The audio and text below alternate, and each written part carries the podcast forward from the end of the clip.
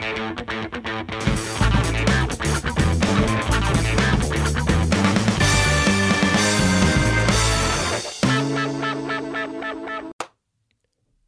všetky hamburgerové deti.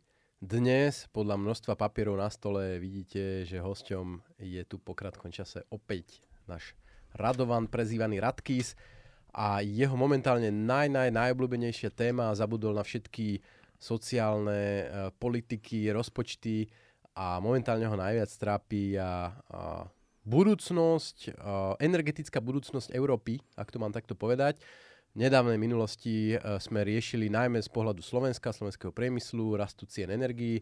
Viete si to všetko krásne nájsť na videách. Ale dnes sa trošku pobavíme viac v takom európskom kontexte. Ono to bude dosť taký nemecký kontext, ak sa nemýlim. E, bude to nemecký kontext a ja musím e, pochváliť Martina, že na tieto energetické témy si vždy zvolí vhodný odev a nie je náhoda, že má tam na, našeho najobľúbenejšieho hipstera.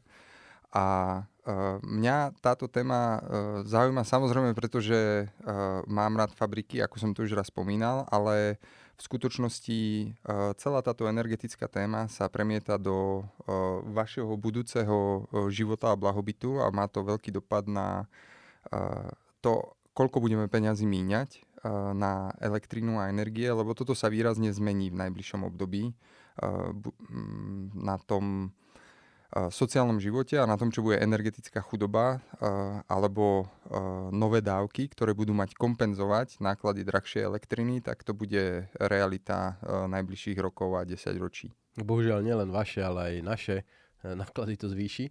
Uh, takže nás to zaujíma aj, byt, aj bytostne osobne. Uh, neviem, či už to vlastne skončilo, už to asi skončilo, odohral sa tzv. COP 26, ja neviem, čo to znamená, nejaký klima. Uh, uh, uh, no, je to uh, pravidelná klimatická konferencia, uh, ktorá sa uh, koná v nejakom časovom rytme. Táto vlastne nadvezuje na tú Parížskú dohodu z roku 2016 a je už 26. To 26 znamená poradie tých konferencií a neskončila. Skončila len tá politická časť, teraz prebieha ešte tá odborná časť. No ale zatiaľ to vyzerá, že uh, ako trošku sa všetci zase potliapali po ramenách, ako to všetko musíme dať, lebo Zem je ohrozená, blíži sa koniec sveta a musíme teda niečo robiť, robiť, robiť. No, um... no s, s našou mierou irónie, uh, ktorú si môžeme v tejto téme dovoliť, uh, môžeme povedať, že ona sa skončila ešte skôr ako začala tým, že uh, prezident Číny a prezident Ruska sa odmietol osobne zúčastniť a postaviť sa na fotky k záväzkom, ktoré tam mali vzniknúť.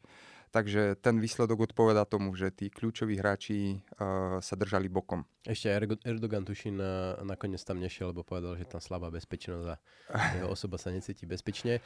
Ale bokom uh, takéto konferencie, pretože my v podstate v rámci Európskej únie máme ciele dané pomerne jasné, uh, takže bez ohľadu na to, čo sa dohodne alebo nedohodne zvyšok sveta, tak v Európskej únii si ideme po svojich chodníčok, chodníčkoch už sme sa tu, myslím, aj bavili o Fit for 55 v minulosti. Asi to nemusíme úplne replikovať, že sú dané pomerne drsné emisné ciele.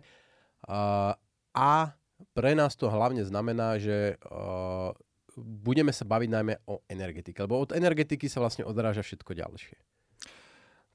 Určite, určite áno a pri tej energetike sa dá baviť o konkrétnych číslach a konkrétnych postupoch, ale z pohľadu Slovenska Eh, je možno rovnako dôležitá ako energetika, eh, respektíve tá energetika priamo súvisí s bývaním, eh, pretože to bývanie je vlastne najdrahšia časť spotreby energií.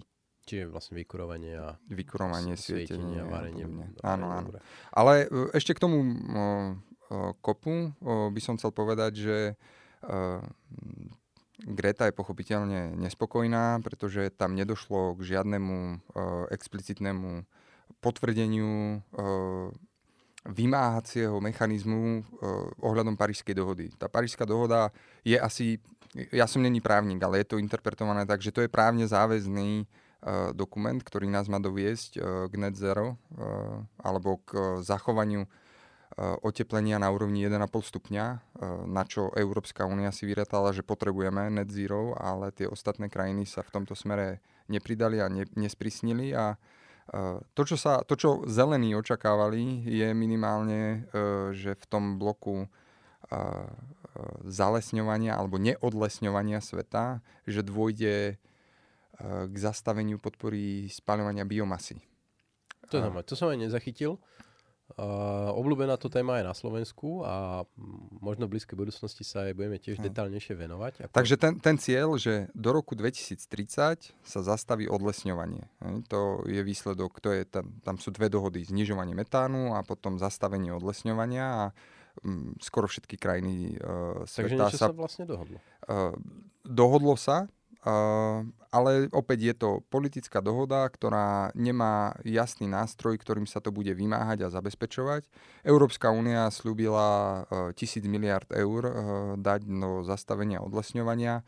Ono všetci vedia, že to nie je až tak uh, európsky problém ako brazílsky, čiastočne africký a možno azijský problém ale nie je celkom jasné, ako budú fungovať tie transfery a som veľmi zvedavý, ako sa Brazília uh, postaví uh, k tomuto záväzku, pretože to nie je len o, to, o tomto podpísať, ale reálne, pokiaľ tá verejná správa nie je schopná vymáhať to zastavenie odlesňovania, tak uh, neviem, ako sa to bude Indonézia a podobne. My sme vlastne museli tie transfery robiť do týchto krajín, aby to dávalo čo najväčší zmysel, čo asi teda robiť nebudeme. No, možno nejakým spôsobom budeme, možno, že nejak Afriku uplatíme týmto spôsobom. Zaujímavé na tom je samozrejme, že my sme sa vlastne teraz, ako ty a ja, zaviazali, že budeme prispievať do, na, do týchto európskych zdrojov na tento účel. Sice ešte nevieme ako a koľko, ale budeme a to je problém týchto medzinárodných panelov a dohôd, že politici tam proste e, očakáva sa od nich nejaké veľké vyhlásenie, ktoré niečo bude stáť a vlastne ani nevieme, s čím tam išla slovenská vláda, že koľko máme voľných zdrojov na to, aby sme, alebo koľko zdrojov obetujeme na to, aby sme podporili tento cieľ. No ale e, neodlesňovanie je v Európe pomerne jednoduchý cieľ, keďže uh, vzhľadom k vývoju našej spoločnosti a hospodárstva je prirodzené skôr automatické zalesňovanie, ako sme videli v posledných dekádach aj na Slovensku. A keby nebolo vlastne uh, hlupných, hlupých politík a štátnych lesov, ktoré vlastne tento trend v posledných desiatich eh, rokoch zvrátili a, a biomasy a podobne, tak ako aj so založenými rukami by nám tu tie lesy pribudali, aj bez tých tisíc miliard, nie? Tak to, to máme vlastne zadarmo. to, tá príroda to, to chce. Samé. Áno, rastie to samé. Ale presne, akože ten spor bol o tú biomasu, aby sa to explicitne zredukovalo len na uh, odpad. listy odpad a nie, aby to bolo výsledok aj ťažby a aby tam nedochádzalo k tomu pretáčaniu pretože to znamená, že sa vlastne ten systém nejako nezlepšuje. A to sa nepodarilo do tej dohody dostať. Je to skôr vágne definované, ako že zlepšia sa ekosystémy. Poďme radšej ale na tú oveľa zložitejšiu časť a to je elektrická energia. Máme uh, nielen, teda, nielen, že chceme čistú elektrickú energiu, zároveň jej budeme potrebovať oveľa, oveľa, oveľa viac. Pretože ak chceme znížiť emisie tak, ako je, to, uh, ako je daný ten cieľ, bude sa musieť elektrifikovať veľká časť priemyslu, od oceliarov až po chemický priemysel, čo je potreba, v podstate dá sa povedať, v násobkoch dnešnej spotreby elektriny minimálne v tých priemyselne najvyspelejších štátoch, ako je, ako je Nemecko. Čiže bude treba obrovské množstvo nových zdrojov, bude treba výrazne posilniť sieť, a v podstate, ak chceme, aby tie nové zdroje neboli uholné, aby sme ale nevymenili emisie z oceliární za emisie z elektrární, ktoré e, púšťajú elektrínu do oceliární, bude to musieť byť zelené zdroje. No a tu vlastne sa dostávame k niekoľkým kľúčovým otázkam. Prvá úplne jasná, Nemci chcú zatvoriť jadro, dlhodobo je tu debata, či jadro bude, nebude zelený zdroj. E, ochranári kričia skôr nie vec, alebo taká tá uh, akademickejšia obec hovorí, že akože bez toho to asi nepôjde. Ako, uh, riešila sa vôbec táto otázka? O, priamo tam určite nie. Uh, a myslím, že ani na to nikto nemal odvahu to otvoriť, pretože uh, my sa na tom nevieme dohodnúť v Únii a vlastne Únia tam nemohla uh, reprezentovať nejaké stanovisko, keď sa u nás o tejto zelenej taxonomii uh, stále vedie debata, ale ja som na Twitteri videl nejaké zmienky o uniknutých materiáloch, kde Ursula von der Leyen hovorí, že jadro bude zelené a že sa bude aj plyn považovať za to, mm, ten nástroj na prechod, že bude prechodne akceptovateľné do nejakého roku. Takže vyzerá to tak, že ten akoby racionálny prístup prevládne nakoniec.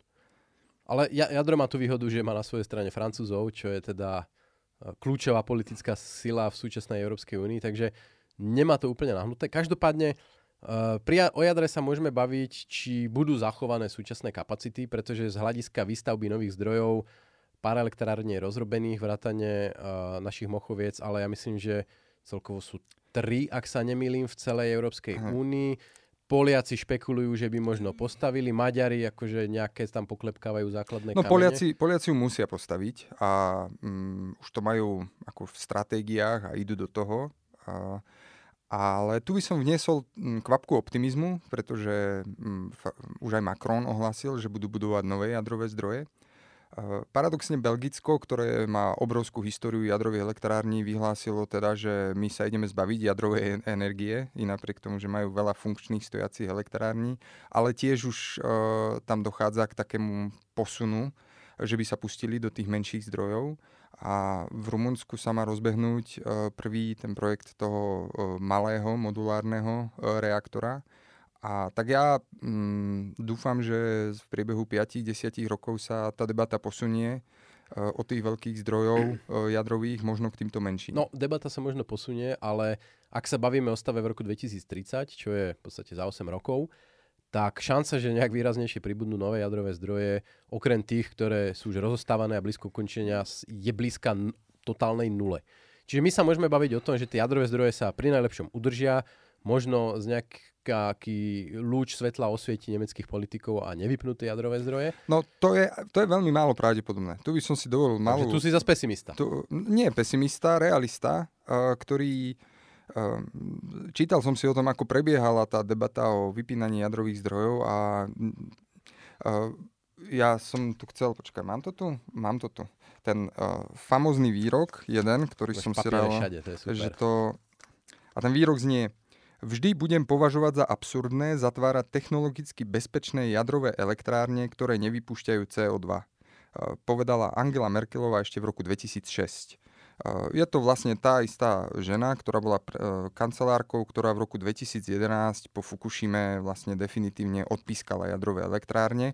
Ale to bolo v roku, keď na nemeckých uliciach bolo 250 tisíc ľudí, ktorí žiadalo vypnutie jadrovej energie a ten tlak na zatváranie jadrových elektrární a tá sila zelených v Nemecku je tam historicky daná. Takže... No, čiže, čiže ale, ako som povedal, ak zarátame nové zdroje, ktoré pribudnú, tak pri najlepšom sa udržíme, ja vlastne neviem, koľko Nemcom zostáva tých elektrární. 8,5. A to, to je dosť, to je dosť. Čiže toto ak vypnú, tak ako dojde k čistému, výraznému ubudnutiu jadrových zdrojov v Európe, ak aj zarátame, že sa všetkým podarí dostávať to, čo už stávajú roky nielen u nás, ale aj vo Fínsku a podobne, Čiže čo nahradí túto dieru a čo vlastne nám poskytne novú elektrínu na elektrifikáciu priemyslu a nielen priemyslu, ale aj domácnosti, pretože ak chceme dosiahnuť zase tie emisné ciele, tak to znamená, že desiatky miliónov malých plynových kotolní bude musieť byť vymenených za elektrické vykurovanie u nás a po celej Európe.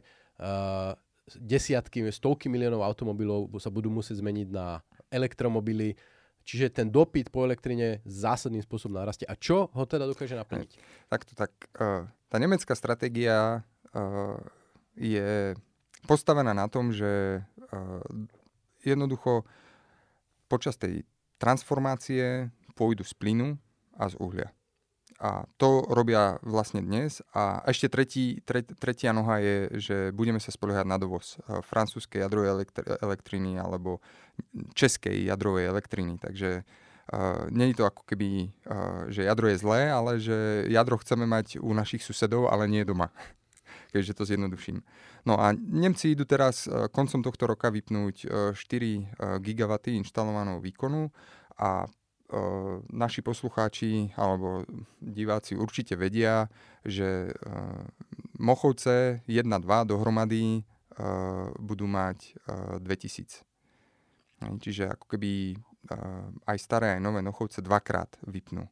A to je mm, obrovský výpadok, pretože jadrová elektrina na jeden inštalovaný megawatt mm, urobí 3,5 krát viacej energie ako veterná energia, jeden inštalovaný megawatt. A 7 krát viac ako solárna elektrina. Čiže toto sú tie pomery, že z jadrových elektrární získate strašne veľké množstvo elektriny, ale nahradiť ich obnoviteľnými zdrojmi znamená násobne väčší inštalovaný výkon. A e, Nemci majú ináč ešte prísnejší cieľ, e, ako má Európska únia. Oni už v roku 2045 e, chcú byť energeticky na nule e, v emisiách. A ten je postavený na tom, že budú masívne investovať do solárnych a veterných elektrární. To, čo sme videli doteraz, to bol tých posledných 10 rokov, keď tam vyrástli tisícky veterných uh, turbín a uh, inštalovali tam obrovské množstvo solárnych panelov, tak to bol len t- taký slabý rozbeh, pretože oni sú dnes vlastne rekordmani v tomto, pretože len v, vo svetle majú uh, 50 uh, gigawatov, viac ako 50. Vo fotovoltike. Vo, vo fotovoltike 54, 54 gigawatt. Hej. Čiže idú vypnúť 4 gigawaty jadrových elektrární a vo fotovoltike majú 54. Ale musíme pripomenúť, že tých 54 není to isté, ako keby to bolo ako 4 alebo 54 v jadrovke, áno. pretože jadrovka beží 100% alebo 98% áno. času a solár e, proste 15-20%. Čiže keď, keď, keď vypneš 4 GW v jadrovke, tak potrebuješ 28 svetelnej alebo solárnej, ale tam máš ešte ten problém, že tú solárnu nemáš celý deň, ale máš ju len čas dňa. A to je ten zásadný problém, ktorý Nemci majú, že čo v čase špičky, No. My sme si tu vytlačili také krásne papiere, alebo existuje taká mapka, uh, ktorej link vám neprečítam eh, do mikrofónu, ale dám ho niekde do popisu, kde si môžete pozrieť, že v danom momente, teraz napríklad do 12. hodine, tento dátum, uh, aké elektrárne, koľko elektriny v jednotlivých členských štátoch vyrábajú. A keď si vlastne pozriete, že Nemecko 8 hodín ráno, dnes a solár prakticky nula, pretože ešte asi bolo šero. Uh, vietor um, voľným okom zhruba na sedmine inštalovaného výkonu a menej ako polovicu uholného výkonu aktuálneho. Keď sa posunieme 12. hodina... Uh, to bolo včera. Aha, pardon, vlastne dneska je... Áno. Uh-huh. Uh, dobre, každopádne 12. hodina uh, soláru prakticky nepribudlo, pretože asi stále zamračené, napriek tomu, že je teda obed. Eh, zvýšil výkon vietor, ktorý sa dostal asi na úroveň 80% uholnej kapacity. Čiže napriek, napriek tým obrovským investíciám, ktoré tam oni mali, tak ako bežný zimný deň uh, vietor niečo dodáva, solár dodáva veľmi ano. málo a bez uhlia by si aj neškrtli. Ano. Toto je najväčšia výzva uh, a je ešte jedno zaujímavé porovnanie, že minulý rok sa, v roku 2020 sa Nemci chválili, že polovičku elektriny mali z obnoviteľných zdrojov, ale tento rok jej majú iba 45%. A človek si povie 5% hore-dole, ale keď si to človek prepočíta, tak to je viac ako polovica slovenskej spotreby elektriny celoročnej, čo tie OZE nedodali. Že v tom momente ty musíš tú elektrínu kúpiť niekde inde, uh, preto české uholné elektrárne bežia na 100%, pretože ju dodávajú aj do Nemecka a e, nedokážeš tú spotrebu len tak o 5% hore-dole posúvať. Takže tie obnoviteľné zdroje sú aj v tom, e, medzi jednotlivými rokmi e, veľmi kolíšu a toto sa dá riešiť e, iba tromi spôsobmi. Buď si perfektne prepojený so všetkými krajinami a to Nemci budujú prepojenie s Norskom, s Veľkou Britániou, aby mohli tú elektrínu presúvať e, tam, kde práve vzniká. E, a, alebo ideálne, aby si zo Španielska dokázal uh, solárnu elektrínu presúvať do Nemecka, keď tam práve je zamračené a nefúka. Alebo vieš uchovávať elektrínu uh, a uh, to znamená, že buď máš baterky, alebo máš vodík. Veľké úložiska v podstate neexistujú momentálne. My sme v tej technológii batérií pokročili tak málo, že sa na toto vôbec nemôžeme spolahnúť a nevieme to inštalovať a využívať. A navyše tá mm, okamžitá spotreba je tak obrovská, že tak veľké baterky, aj keby sme ich vedeli vyrobiť, tak, nám, tak ich je tak málo, že vydržia proste na minútu alebo na dve, ale že nevieme dostatočne dlho dodávať tú elektrínu. A Nemci sa preto spoliehajú na vodík.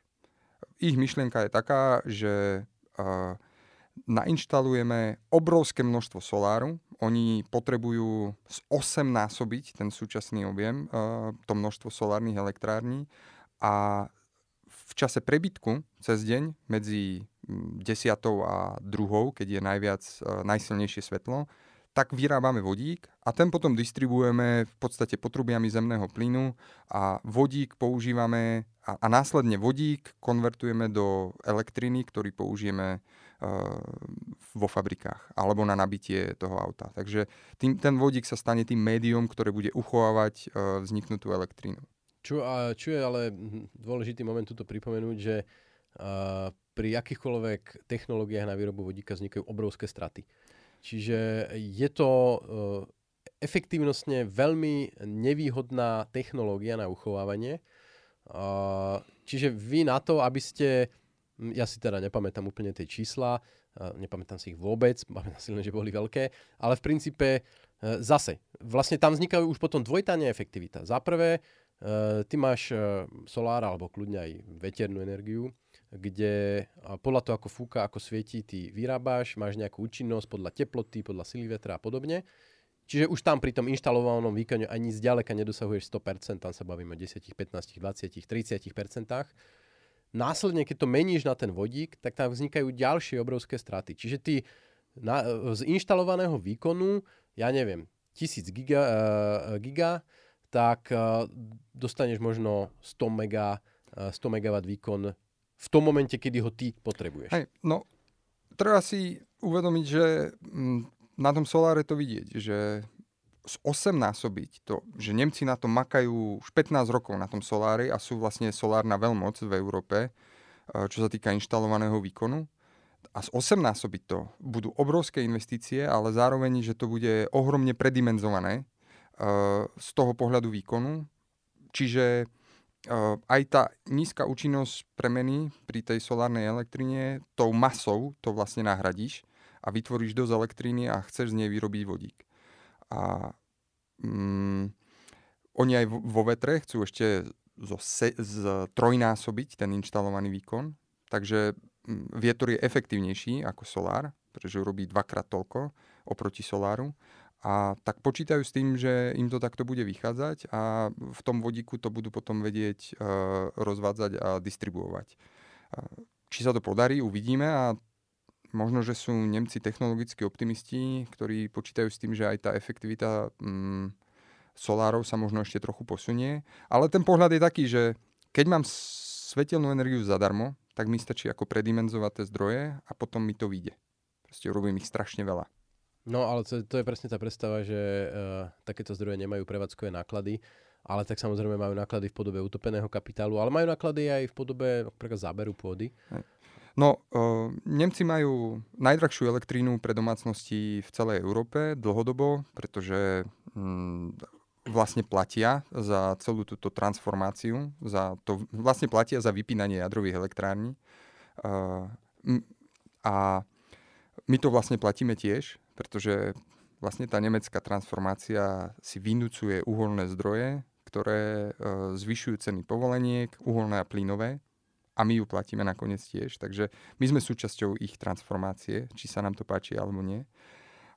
Ale uh, tie prevádzkové náklady uh, budú proste vo vyššej cene elektriny, uh, ale bude to bez emisí a tu sa sleduje proste ten vyšší cieľ. Vyšší cieľ je dosiahnuť net zero a koľko to bude stať, toľko to bude stať. No. Ako už, len, už len to 8 násobenie uh, znamená, že to budú stovky, čo, tisícky miliard eur naviac. To znamená peniaze, ktoré nebudeš môcť použiť na rozvoj m, iných druh- na investície do iných druhov podnikania.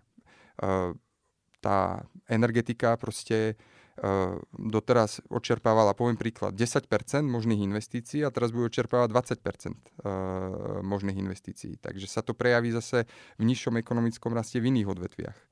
A, a bude to dominantná vec, ale s, tými, s tou pôdou to je ináč zaujímavé, pretože ono logicky už teraz tie solárne elektriny sú na tých najvhodnejších miestach. Takže nám teraz zostávajú už iba tie menej vhodné miesta. Takisto veterné elektrárne.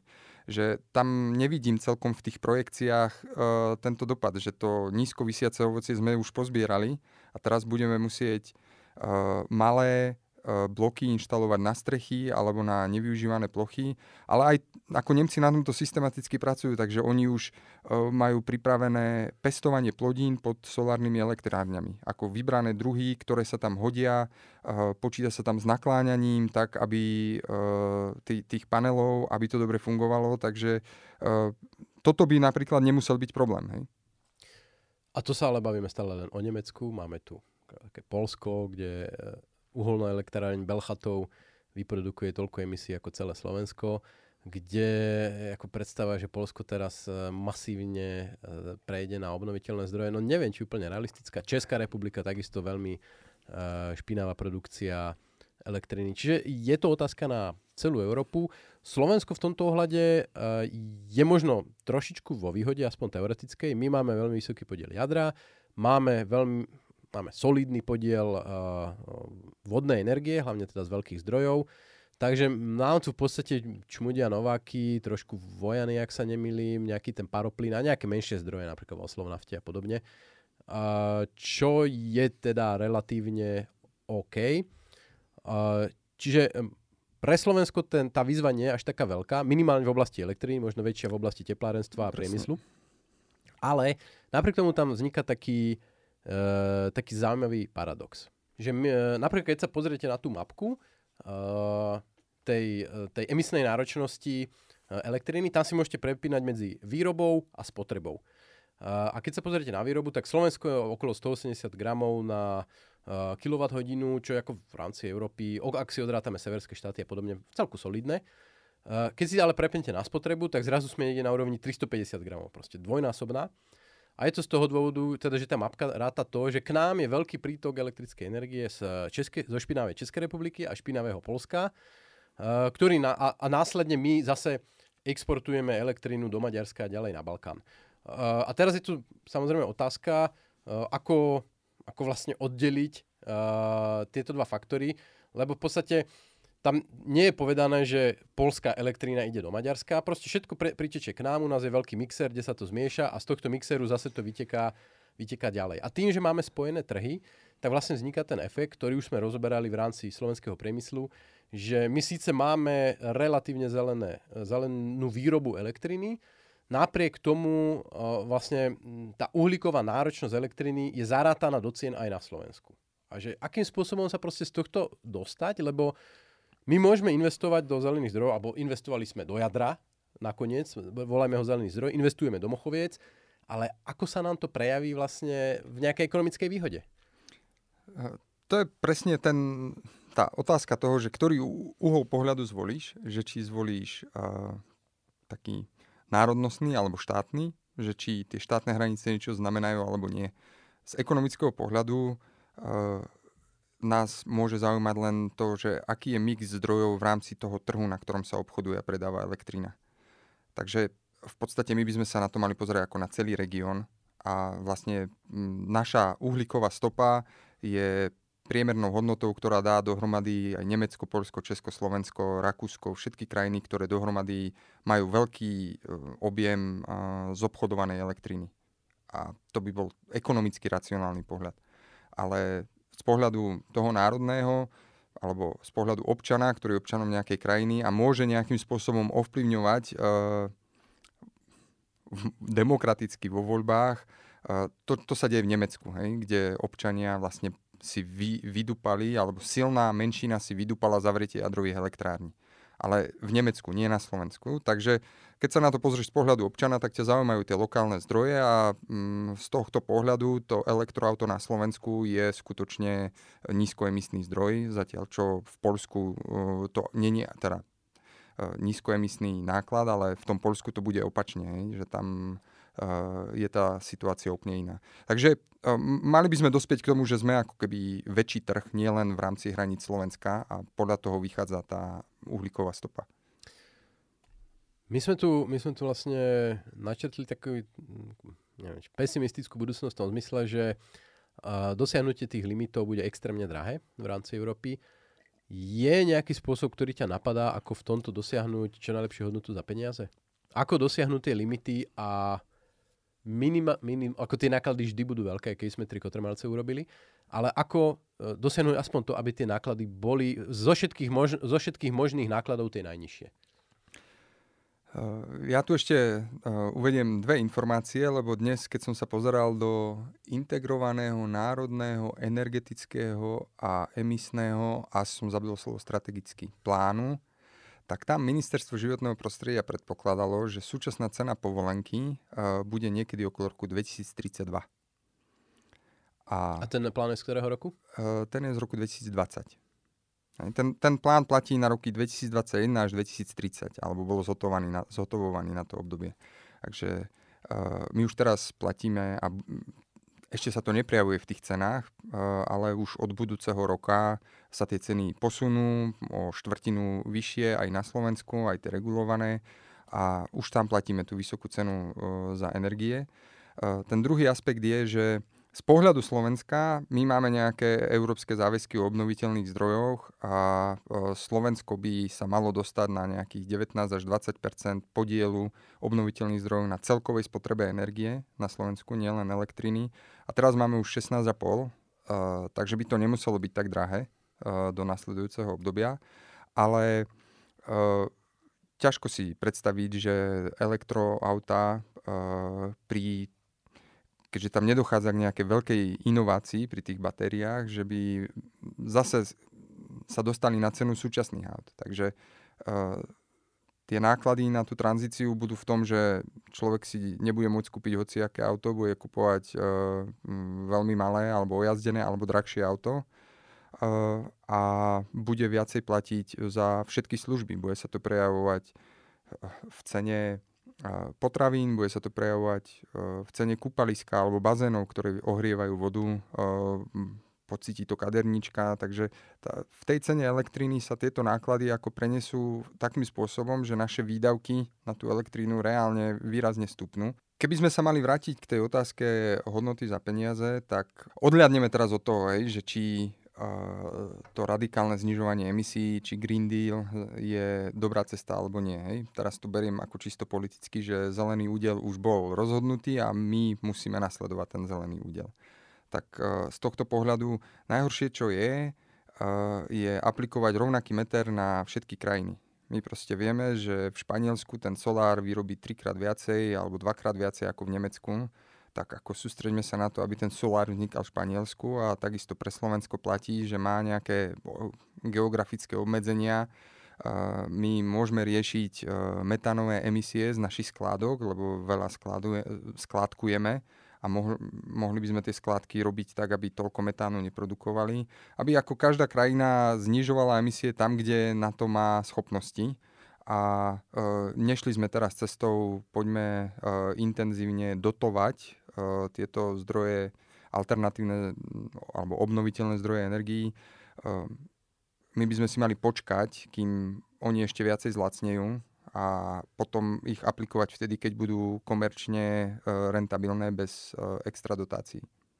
No niekto by to mohol nazvať čiernym pasažierstvom, ale si neuvedomuje, že Slovensko spravilo obrovské investície v iných oblastiach, napríklad práve v tých jadrových zdrojoch, do ktorého sme narvali uh, miliardy prostredníctvom zdania sa dividend a predtým prostredníctvom napriamo v podstate zo štátnej firmy. Takže, uh, no, no ak ste čakali nejakú jednoduchú priamočiaru odpoveď, tak vlastne tá neexistuje. Uh, bude to zložité, bude to ťažké, bude to drahé a uvidíme, uh, vidíme teraz prvé záchvevy cien energií. Uh, uvidíme, čo to všetko spraví s tou politickou atmosférou o rok, o dva, o tri keď e, sa možno ukáže, že toto nie je to nejaký dočasný exces, lebo pán Putin e, priškrtil plynovod, ale že ten trh sa prenastavuje už na úplne iné očakávania do budúcnosti, čo podľa mňa môže mať významné politické dopady a možno to bude mať aj dopady na nejakú celkovú stratégiu EÚ. Určite áno, pretože ja si viem predstaviť, že čas slovenských občanov sa presne postaví proti tej vysokej cene elektriny. My tu investovali sme do jadra, znášame to riziko, síce nízke, ale existujúce riziko jadrových elektrární, tak prečo by sme mali platiť za tú nemeckú transformáciu? a to by mohlo viesť k nejakému obmedzeniu obchodovania s elektrínou, čo by sme my ako ekonomovia neprivítali, ale populistické a nacionalistické chuťky na Slovensku sú také, ako sú. Každopádne slovenská vláda zatiaľ nemá v obnoviteľných zdrojoch také obrovské ambície, ako by sa ako majú napríklad Nemci, pretože len na rok 2030 počítame z, vo fotovoltike z 1,2 gigawatt inštalovaného výkonu a to je, alebo v, v prípade výroby, to je jedna tricatina celkovej spotreby elektriny na Slovensku. Takže pre Slovensko je to skôr otázka toho, že či a ako priemysel prežije toto transformačné obdobie. Eh, lebo ten je najcitlivejší, ten je vlastne prvý, eh, ktorý, eh, ktorému získ alebo strata ukáže, že či je to ešte rentabilné alebo nie. My v podstate už teraz máme niekoľko spoločností, ktoré sú v procese rozhodovania sa ako ďalej. Slovalko, OFZ a čiastočne aj US Steel, ktorý ako má lepší rok, ale predtým mal aj horšie roky a uvidíme, ako to celé dopadne, keď prípadne ceny ocele sa možno utrasú. Čiže určite to bude zaujímavé sledovať. Ja myslím, že sme to v celku dobre, dobre vyčerpali, e, že sme vyčerpali aj divákov a poslucháčov. Minuli si veľa elektriny na to, aby mali zapnuté sluchatka, vypeckovaný zvuk, tak dúfam, že si to teraz ako nahradíte, že vám to stálo za to. Tešíme sa na budúce.